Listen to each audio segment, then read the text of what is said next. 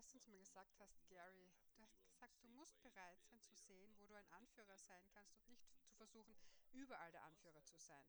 Also die meisten von uns glauben, wir müssen verantwortlich sein für alles. Und das ist aber nicht der Anführer zu sein, sondern Leute dazu zu bringen, dir zu folgen. Es geht nicht um darum, jemanden zu haben, der dich führt. Es geht darum zu bemerken, dass du der Anführer deiner eigenen Realität sein musst. Was ist es, das du nicht wählst? Du musst zu dem Punkt kommen, wo du bereit und fähig bist zu wählen, was für dich funktioniert, anstatt danach zu suchen, was für andere funktioniert. Solange du nach einem Anführer suchst, suchst du nach jemandem, der, der damit du aus dem Schneider bist für das, was du kreierst. Es ist so eine Weise, um Kreation zu vermeiden.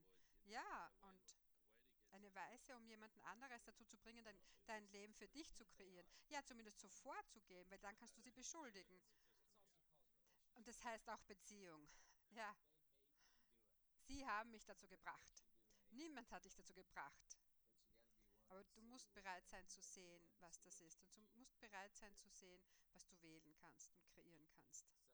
Also, in wie vielen Lebenszeiten hast du jemanden als deinen Anführer definiert, dem du immer noch zu folgen versuchst, obwohl sie nicht mehr bei dir leben und du nicht mehr mit ihnen lebst? Alles, was das ist, mal Gott, Zillionen zerstörst und unkreierst du das. Right and wrong, good and bad, pot and power, call nine shorts, boys and beyonds. Au.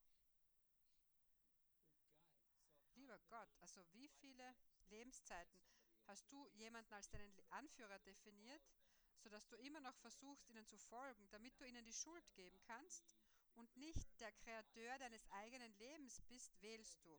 Alles, was das ist, mal Gott, Zillionen zerstörst und umkehrst du das. Right, wrong, good, bad, bad, bock, all nine shorts, boys and beyonds. Wow. Und alle Versprechungen, die sie dir gemacht haben, die nicht erfüllt werden, wie sehr folgst du ihnen noch in der Hoffnung, dass sie schließlich irgendwann zustande kommen, obwohl sie nie passiert, obwohl das nie passieren wird? Ja, es wird eventualisiert und und verwirklicht.